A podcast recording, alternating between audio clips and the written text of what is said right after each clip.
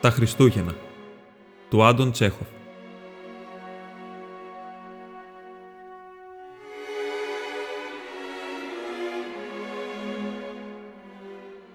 Τι να γράψω, ρώτησε ο Γίγκορ βουτώντας την πένα του στο μελάνι. Η Βασιλίνα δεν είχε δει την κόρη της για τέσσερα χρόνια. Η Εφημία είχε φύγει μακριά, στην Αγία Πετρούπολη με το σύζυγό της μετά τον γάμο. Είχε γράψει τέσσερα γράμματα και μετά εξαφανίστηκε, λες και άνοιξε η γη και την κατάπια. Ούτε μια λέξη, ούτε ένας ήχος δεν ακούστηκε από εκείνη από τότε. Έτσι τώρα, είτε η γερασμένη μάνα άρμεγε την αγελάδα το χάραμα, είτε άναβε την σόμπα, είτε λαγοκοιμόταν τη νύχτα, το μυαλό της γύριζε πάντοτε στο ίδιο. Πώς να είναι η εφημεία, ζει, είναι καλά. Ήθελε να τη στείλει ένα γράμμα, αλλά ο γέρος πατέρας της δεν μπορούσε να γράψει και δεν υπήρχε κανείς για να του ζητήσουν να το γράψει εκ μέρους τους.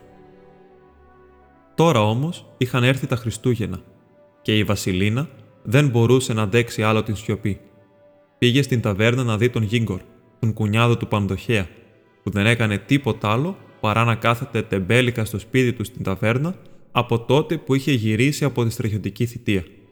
Ο κόσμος όμως έλεγε πως έγραφε τα πιο ωραία γράμματα, εάν τον πλήρωνες αρκετά. Η Βασιλίνα μίλησε με τον μάγειρα στην ταβέρνα και με την γυναίκα του Πανδοχέα και στο τέλος με τον ίδιο τον Γίγκο και τελικά συμφώνησαν στην τιμή. 15 καπίκια.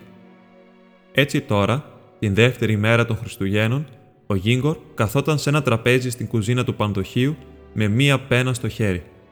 Η Βασιλίνα στεκόταν μπροστά του, βυθισμένη σε σκέψεις, με το ύφος της έγνοιας και της θλίψης στο πρόσωπό της. Ο άντρας της, ο Πέτρος, ένας ψηλός, λιπόσαρκο γέροντας με φαλακρό σκουρόχρωμο κεφάλι, την συνόδευε. Κοιτούσε σταθερά μπροστά του όπως ένας τυφλός. Ένα τηγάνι που τηγάνιζε χοιρινό τσίριζε και κάπνιζε, και άμοιαζε να λέει σουτ σουτ σουτ. Η κουζίνα ήταν ζεστή και στενή. «Τι να γράψω» ο Γίγκορ ρώτησε ξανά.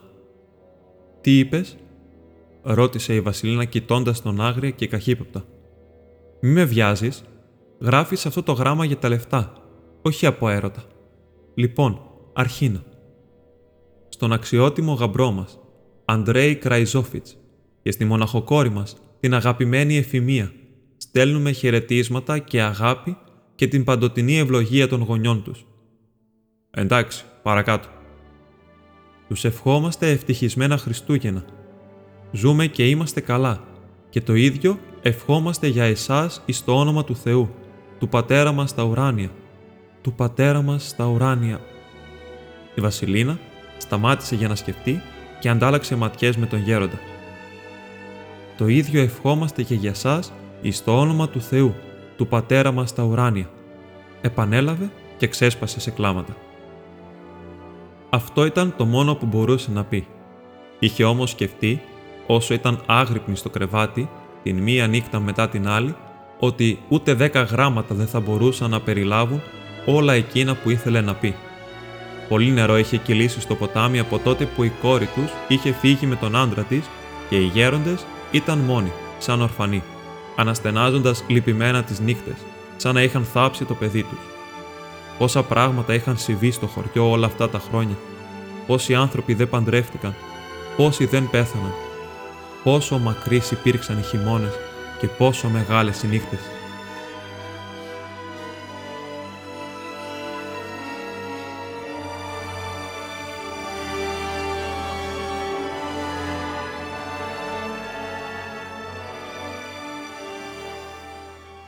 Ουφ, κάνει ζέστη αναφώνησε ο Γίγκορ, ξεκουμπώνοντας το γυλαίκο του.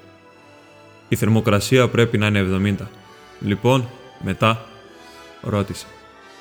Οι γέροντες δεν απάντησαν. Ποιο είναι το επάγγελμα του γαμπρού σου; Κάποτε ήταν στρατιώτης, αδερφέ. Το ξέρεις αυτό. Απάντησε ο γέροντας με μια αδύναμη φωνή. Έκανε τη στρατιωτική του θητεία τον ίδιο καιρό με σένα. Ήταν στρατιώτης, αλλά τώρα είναι σε ένα νοσοκομείο όπου ο γιατρός θεραπεύει τους αρρώστους με νερό. Είναι ο πορτιέρης εκεί. «Μπορείς να το δεις γραμμένο εδώ», είπε η γερόντισα, βγάζοντας ένα γράμμα από το μαντίλι της. «Το λάβαμε από την εφημεία πάρα πολύ καιρό πριν. Μπορεί και να μην ζει τώρα».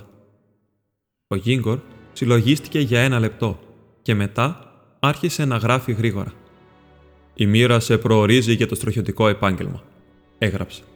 «Γι' αυτό σας συστήνουμε να εξετάσετε τα άρθρα σχετικά με τις πειθαρχικές κυρώσεις και το ποινικό δίκαιο του Υπουργείου Άμυνας και να βρείτε εκεί τους νόμους περί εκπολιτισμού για τα μέλη του συγκεκριμένου τομέα. Όταν το έγραψε, το διάβασε φωνακτά, ενώ η Βασιλίνα σκέφτηκε πόσο θα ήθελε να γράψει ότι πέρυσι δεν είχαν τρόφιμα και ότι το αλεύρι τους δεν κράτησε ούτε μέχρι τα Χριστούγεννα. Και έτσι αναγκάστηκαν να πουλήσουν την αγελάδα τους. Ότι ο γέροντας αρρώστενε συχνά και σε λίγο θα παρέδιδε την ψυχή του στον Θεό. Ότι χρειάζονταν χρήματα αλλά πώς μπορούσε να τα πει όλα αυτά με λέξεις, τι πρέπει να πει πρώτα και τι μετά; «Δώσε προσοχή στον πέμπτο τόμο του στρατιωτικού λεξικού», έγραψε ο Γίγκορ. Η λέξη στρατιώτης είναι μια γενική ονομασία, ένας διακριτικός όρος, και ο αρχιστράτηγος ενός στρατού και ο τελευταίος πεζικάριος στην σειρά λέγονται και οι δύο στρατιώτες. Τα χείλια του γέροντα κινήθηκαν και είπε με χαμηλή φωνή θα ήθελα να δω τα μικρά μου εγγόνια. Ποια εγγόνια, ρώτησε γερόντισα ανεβριασμένα. Μπορεί να μην υπάρχουν εγγόνια. Να μην υπάρχουν εγγόνια. Μπορεί όμως και να υπάρχουν.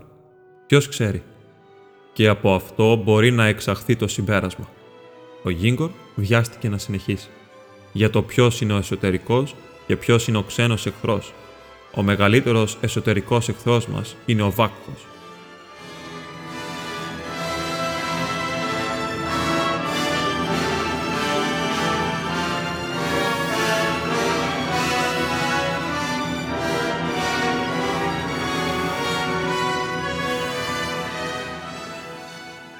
Το μολύβι έγδερνε και έσκησε και τραβούσε μακριές κατσαρές γραμμές σαν αγκίστρια στο χαρτί. Ο Γίγκορ έγραφε με μεγάλη ταχύτητα και υπογράμμιζε κάθε πρόταση δύο ή τρεις φορές.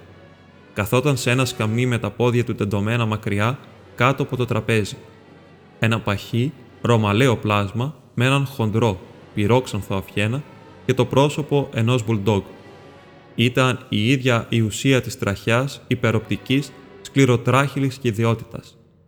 Υπερήφανος που είχε γεννηθεί και μεγαλώσει σε ένα καπηλιό. Και η Βασιλίνα ήξερε πολύ καλά το πόσο χιδαίος ήταν, αλλά δεν μπορούσε να βρει τις λέξεις για να το εκφράσει. Μπορούσε μόνο να τον αγριοκοιτάζει με καχυποψία. Το κεφάλι της πονούσε από τον ήχο της φωνής του και τις ακαταλαβίστικες λέξεις του και από την βαριά ζέστη του δωματίου και το μυαλό της θόλωσε. Δεν μπορούσε ούτε να σκεφτεί ούτε να μιλήσει. Μόνο να στέκεται μπορούσε και να περιμένει το μολύβι του Γίγκορ να πάψει να γρατζουνά. Ο γέροντας όμως κοιτούσε τον συγγραφέα με απεριόριστη εμπιστοσύνη στα μάτια του.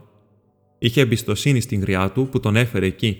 Είχε εμπιστοσύνη στον Γίγκορ και όταν μίλησε για το υδροθεραπευτήριο πριν από λίγο, το πρόσωπό του έδειξε πως είχε εμπιστοσύνη και σε αυτό και στην θεραπευτική δύναμη των λουτρών του. Όταν το γράμμα τελείωσε, ο Γίγκορ σηκώθηκε και το διάβασε φωνακτά από την αρχή ως το τέλος. Ο γέροντας δεν κατάλαβε ούτε μία λέξη, αλλά συγκατένευσε με αυτοπεποίθηση και είπε «Πολύ καλά. Είναι στρωτό. Ευχαριστούμε θερμά. Είναι πολύ καλό». Άφησαν τρία καπίκια των πέντε στο τραπέζι και έφυγαν. Ο γέροντας απομακρύνθηκε κοιτώντας σταθερά μπροστά, όπως ένας τυφλός και με ύφος υπέρτατη αυτοπεποίθησης στα μάτια του. Αλλά η Βασιλίνα, καθώς έβγαινε από την ταβέρνα, κλώτσισε έναν σκύλο που βρέθηκε στον δρόμο της και αναφώνησε με θυμό. «Αχ, την πανούκλα!» Εκείνη τη νύχτα, η γερόντισα έμεινε εξάγρυπνη από τις ανήσυχες σκέψεις και το χάραμα σηκώθηκε. Έκανε την προσευχή της και περπάτησε 11 μίλια μέχρι το σταθμό για να ταχυδρομήσει το γράμμα.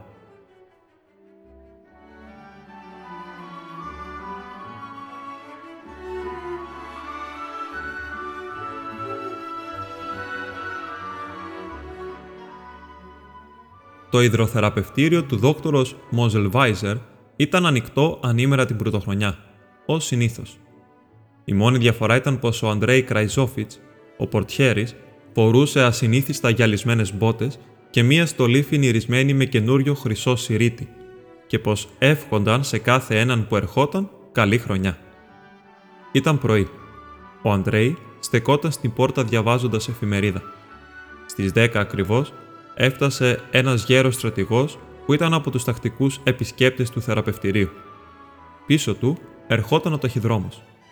Ο Αντρέι πήρε το παλτό του στρατηγού και είπε: Ευτυχισμένο το νέο έτος, εξοχότατε. Ευχαριστώ, φίλε. Επίσης. Και καθώς ανέβαινε τις σκάλες ο στρατηγός, έδειξε κουνώντας το κεφάλι του μια κλειστή πόρτα και ρώτησε, όπως έκανε κάθε μέρα, ξεχνώντας πάντα την απάντηση. Και τι υπάρχει εκεί μέσα; Το δωμάτιο του μασάζ εξοχότατε. Όταν τα βήματα του στρατηγού δεν ακουγόνταν πια, ο Αντρέι περιεργάστηκε τα γράμματα και βρήκε ένα που απευθυνόταν σε εκείνον. Το άνοιξε, διάβασε μερικές γραμμές και μετά, διαβάζοντας την εφημερίδα του, περπάτησε αργά προς το μικρό δωμάτιο στον κάτω όροφο, το τέλος του διαδρόμου, όπου ζούσε αυτός με την οικογένειά του. Η σύζυγός του, η Εφημία, καθόταν στο κρεβάτι και τάιζε το μωρό. Το μεγαλύτερο παιδί της στεκόταν στα πόδια της με το σγουρομάλικο κεφάλι του να κουμπά στην ποδιά της και ένα τρίτο παιδί κοιμόταν στο κρεβάτι. Ο Αντρέι μπήκε στο μικρό του δωμάτιο και έδωσε το γράμμα στη σύζυγό του λέγοντας «Αυτό πρέπει να είναι από το χωριό». Μετά βγήκε πάλι έξω, χωρίς να σηκώσει τα μάτια του από την εφημερίδα και σταμάτησε στον διάδρομο, όχι πολύ μακριά από την πόρτα. Άκουσε την εφημεία να διαβάζει μερικές γραμμές με τρεμάμενη φωνή. Δεν μπορούσε να συνεχίσει παρακάτω, αλλά αυτές ήταν αρκετές. Δάκρυα κύλησαν από τα μάτια της και αγκάλιασε το μεγαλύτερο παιδί της και άρχισε να του μιλάει και να το φυλά. Ήταν δύσκολο να ξεχωρίσει αν γελούσε ή αν έκλαιγε. «Αυτό είναι από την γιαγιά και του παππού», είπε. «Από το χωριό. Ω βασίλισσα των ουρανών, ω Άγιοι πάντες». Οι σκεπές είναι γεμάτες χιόνι εκεί τώρα και τα δέντρα είναι κάτασπρα. Πόσο λευκά. Τα παιδάκια είναι έξω και τρέχουν στις κατηφόρες με τα μικρά τους έλκυθρα και ο καλός ο παππούς με το όμορφο γυμνό κεφάλι του κάθεται δίπλα στην μεγάλη ζεστή σόμπα και το μικρό καφετή σκυλί. Ω, τα αγαπημένα μου μικρά. Ο Αντρέι θυμήθηκε όσο την άκουγε πως η σύζυγός του του είχε δώσει κάποια γράμματα σε τρεις ή τέσσερις διαφορετικές περιστάσεις και του είχε πει να τα στείλει στο χωριό, αλλά πάντα προέκυπταν σημαντικές υποχρεώσεις και τα γράμματα παρέμεναν στη θέση τους, κάπου εκεί τριγύρω, αταχυδρόμητα και τα κατάλευκα μικρά λαγουδάκια χοροπηδούν στα χωράφια τώρα. Είπε μέσα σε λιγμούς η εφημεία και αγκάλιασε το αγόρι της με μάτια που έτρεχαν. Ο παππούκας είναι τόσο καλός και ευγενικός και η γιαγιά είναι τόσο ευγενική και πονόψυχη. Οι καρδιές των ανθρώπων είναι απαλές και ζεστές στο χωριό. Υπάρχει μία μικρή εκκλησία εκεί και οι άντρες τραγουδούν στη χοροδία. «Ω, πάρε μας μακριά από εδώ βασίλισσα των ουρανών», Κάνε κάτι για μας, φιλέσπλαχνη μητέρα. Ο Αντρέι επέστρεψε στο δωμάτιό του για να καπνίσει, μέχρι ο επόμενος επισκέπτης να έρθει και η εφημεία, ξαφνικά, πάγωσε και σκούπισε τα μάτια της. Μόνο τα χείλη της έτρεμαν. Τον φοβόταν. Ω, πόσο τον φοβόταν. Έτρεμε και ζάρωνε σε κάθε του βλέμμα και σε κάθε του βήμα και ποτέ δεν τολμούσε να ανοίξει το στόμα της όσο ήταν μπροστά. Ο Αντρέι άναψε τσιγάρο, αλλά εκείνη τη στιγμή ένα καμπανάκι κτύπησε στον επάνω όροφο. Έσβησε το τσιγάρο και παίρνοντας ένα πολύ επίσημο ύφος, βιάστηκε να πάει στην είσοδο. Ο γέρος στρατηγός, ροδαλός και φρέσκος από το λουτρό του, κατέβαινε τις σκάλες. Και τι υπάρχει εκεί μέσα, ρώτησε δείχνοντας μια κλειστή πόρτα. Ο Αντρέι πήρε στάση προσοχής και απάντησε με δυνατή φωνή. Το ζεστό μπάνιο εξοχότατε.